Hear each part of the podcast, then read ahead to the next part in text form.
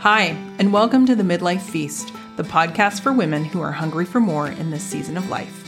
I'm your host, Dr. Jen Salib Huber. I'm an intuitive eating dietitian and naturopathic doctor, and I help women manage menopause without dieting and food rules. Come to my table, listen and learn from me, trusted guest experts in women's health, and interviews with women just like you. Each episode brings to the table juicy conversations designed to help you feast on midlife. And if you're looking for more information about menopause nutrition and intuitive eating, check out the Midlife Feast community, my monthly membership that combines my no nonsense approach that you all love to nutrition with community so that you can learn from me and others who can relate to the cheers and challenges of midlife. Hi, everyone. Welcome. Welcome back to the Midlife Feast. We are in season four, if you can believe it been off for the last little while, I guess maybe six or seven weeks. Um, have started recording some episodes over the last few weeks as we try and kind of put the finishing touches on this next season. And I'm really excited about it. I'm going to tell you all about it in a minute and tell you about how I came to this this theme that is going to be woven into all the conversations that we have together.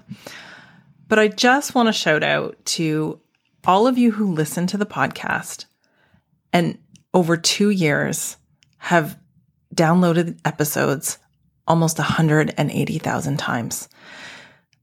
When I saw that number today, I was literally at a loss for words because when I started this little podcast two years ago, I did it because I felt like there was a void in the in menopause land, as it were, or midlife land around the conversations that were happening in midlife. So my goal was to support menopause, midlife, nutrition, obviously, talk about intuitive eating and how it can be such a great framework to help us, you know, feel better in midlife. But I also wanted to be having conversations about all of the things that influence not just menopause and not just nutrition, but really influence the decisions that we're making around food because we don't eat in a vacuum. In midlife, we're often you know have other people in our households that are respon- that we're responsible for whether that be children or partners or roommates or maybe even parents whatever it is we're not making our decisions about food in a vacuum and so when i would see and hear people who would, would say, I just don't understand why I can't make the quote right decision. Or I'm having such a hard time eating quote healthy, or I can't get back on track, whatever it was. We really needed to expand the conversation and say, well, let's talk about why. Because it's not a lack of knowledge. It's not because you don't know that vegetables are good for you.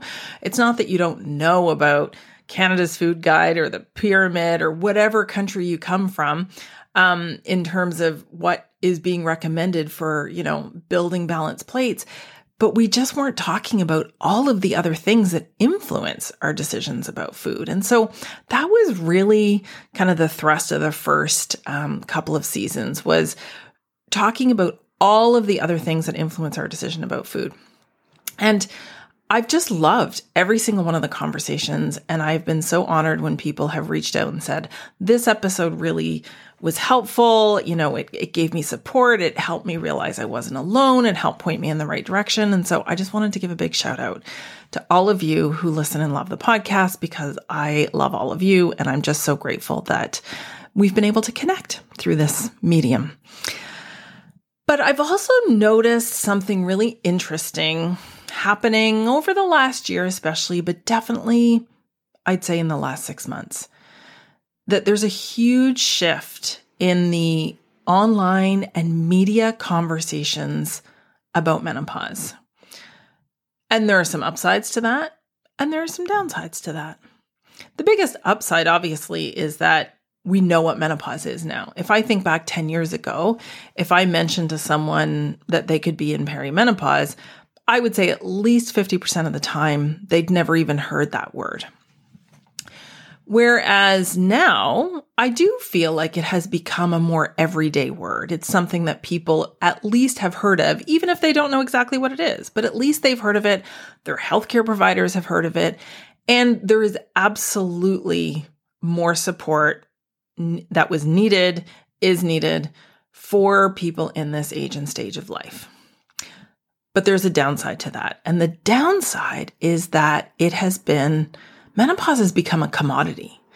It has become something that we sell solutions to. It, you know, I it has now become a brand almost and everybody is trying to fight for this piece of the pie and as a result everybody's got an opinion, everybody has a solution and everybody wants to kind of throw their two cents in.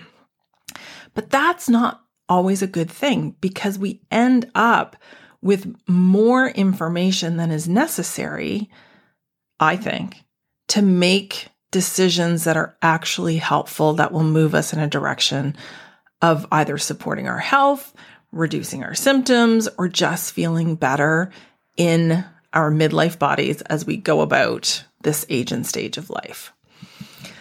And I have another episode that's kind of brewing, percolating, whatever you want to call it, fermenting about how DIY culture is really hurting our health. And this and it will piggyback on this one because I do feel that so many women who are, you know, looking for help feel like they have to solve it themselves. And maybe that's because they can't access care. Maybe depending on where you live if you if this is you you don't know where to find information or you can't access it in a timely way or maybe even if you do have a healthcare provider they're not on board with it whatever it is i totally get the i need to figure this out and i need to fix it and ultimately i think that having personal responsibility for your health and input on that is incredible. It's empowering. I think it's necessary. And these really do need to be conversations that we have um, with our healthcare team. But the problem is that because menopause has become a commodity, and especially the conversations around menopause nutrition have become so fragmented, it becomes like quicksand where you just feel stuck. Do I intermittent fast? Do I take magnesium? Should I have my hormone levels checked? Maybe I should try this protein supplement everybody's got an opinion. And without a way to filter it, it becomes overwhelming. And I've just seen this increase in the conversations that I'm having with people, the conversations that I'm seeing in the midlife feast community, and just kind of in general that there are too many opinions, there's too many cooks in the kitchen. So we need to have a way to to filter it out. And I don't have a quick solution to that. So I can't offer you that this season, but what I can offer you and what I am looking forward to giving you is my theme for season four, which is menopause and menopause nutrition made easy. And the way that I want to do this is to try and bring really specific conversations to the table of midlife. So, whether we're talking about something really specific like diabetes or high blood pressure, or maybe we're going to be talking about the need for creativity in midlife, or maybe we're going to be talking about when our relationships have a midlife crisis. All of these conversations are still happening around our decisions around food, but they're also getting really caught up in the business of menopause. And so I've tried to find people to have these conversations with experts who will really just help to kind of cut through the crap and help you feel like you're standing on your own two feet again, or at least have a really good roadmap. And so that's going to be the theme this year. I hope you're as excited about it as I am. Um, it might seem, it might seem it's hard to visualize. I get that, but starting with the first episode next week with the conversation with Val Schonberg, and we're diving right into insulin resistance, which is such a hot topic. And don't worry, yes, there is an episode on CGMs, continuous glucose monitors, coming out. Um, but you know, I really wanted to take these specific topics, questions, concerns, problems, whatever it is, and try and give you what I think is the best information. Because if I can help you filter through the crap and so that you can feel confident again, so that you feel like you have the right kind of information to make a decision, because it's the decision fatigue that I think is really um, the end problem of too many cooks in the kitchen is that nobody knows what to do. You don't know how to who to trust. You don't know what decision to make and it feels like you're never confident that the decision that you've made is the right one because tomorrow probably somebody's going to have a different opinion, which is kind of crazy, right? So, I wanted to introduce that concept into the conversations that we're going to be having.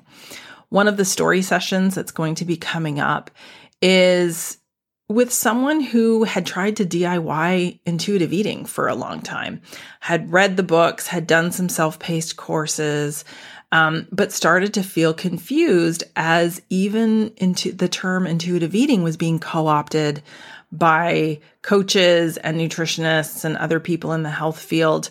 Um, and it started to get messy for her. So we talk about how she needed to stop trying to DIY that, which I think again this whole idea of DIYing our health, we need to we need to reframe that or at least redefine that or figure out what we should have personal responsibility for and what we really should defer to experts for.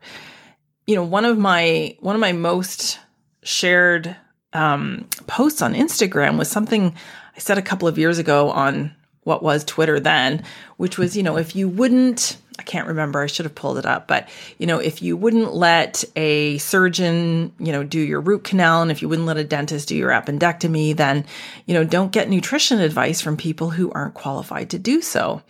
And I get that nutrition feels like it should be something that we all know. And there's a huge part of that that I agree with. Absolutely. But what the problem is that we end up with confusion and misinformation when the people giving advice aren't qualified to do that. So that's definitely going to be a theme too is trying to help you figure out who is and who isn't qualified when it comes to giving advice about nutrition um, and health in general and thankfully, I've been able to find lots of experts who are going to be able to do that. And there's a great conversation that'll be coming out in October with Dr. Sylvie Martin, who's one of my fellow ND colleagues, who is also a registered nurse and also an intuitive eating counselor, where we talk about the problem with diet and wellness culture in integrative medicine, especially. So I I'm excited. And I hope that you are too. I hope that you're excited to continue learning about not just menopause, not just menopause nutrition, not just intuitive eating, but all of it through this lens of how can this information make my life easier? How can I use this information to help make menopause easy? And if you're listening to this in September, so this one's coming out um, September 11th. So if that's today, hello, welcome. I'm so glad you're here on the first day this came out. But if you're listening to this at any time in September, I want to make sure that you sign up for my newsletter um, or get on one of my lists somehow because there's going to be some fun free stuff happening in October for Menopause Awareness Month. So October is kind of a big month. So it's Menopause Awareness Month. It will be the two year anniversary of the Midlife Feast podcast and the one year anniversary of the Midlife Feast community. So I promise you, good things are coming, and you are definitely going to want to be on the list for this. So for now, I thought I would leave you with a little story, actually, which is the story of how the Midlife Feast got its name. People often ask me this um, in person or sometimes on other podcasts, but I don't actually think I've told the story here. So I thought it would be a fun little story. So a couple of years ago, I had been um, thinking about a podcast for a while, but I was was caught between a few names, and I can't actually remember what the other two were. But the midlife feast was one that I had been, you know, it had been rattling around, but I just couldn't decide. I couldn't pull the trigger. And my family was thoroughly done with me asking for their opinion. And even my sister, who works in communications, was kind of like, I don't know, Jen, you're just going to have to figure this out. And so we happened to be at lunch. Um, I was at lunch with my sister, who, like I said, works in communications, and we were having lunch with a former colleague of hers who also works in communications. And Friedel said, Why don't you ask her? Just throw the names out there. So I threw out the names, and immediately she was very clear in a very I call it a D- Dutch direct way. Clearly, the midlife feast is the best. And when I asked her why, because it was it was a very clear and quick response, she said, "Because I picture myself sitting at a table, happy and relaxed, surrounded with food that I love." And I thought that is perfect. That is exactly what I want. I want people to feel calm and relaxed around food and to feel nourished by food and excited by food and to believe that food is their friend, not their enemy. So, I hope that that little story was was fun, and if that wasn't new for you, I'm sorry if you've heard that before. Um, but I do get asked not infrequently about the um, the story behind the title of the podcast. So I will leave it there today, but I'm back every week. And next week, we're starting with Val Schonberg, and it is going to be a season full of information to help make menopause and menopause nutrition easy. Thanks for tuning in to this week's episode of the Midlife Feast. For more non diet health, hormone, and general midlife support, click the link in the show notes to learn how you can work and learn from me. And if you enjoyed this episode and found it helpful, please consider leaving a review or subscribing because it helps other women just like you find us and feel supported in midlife.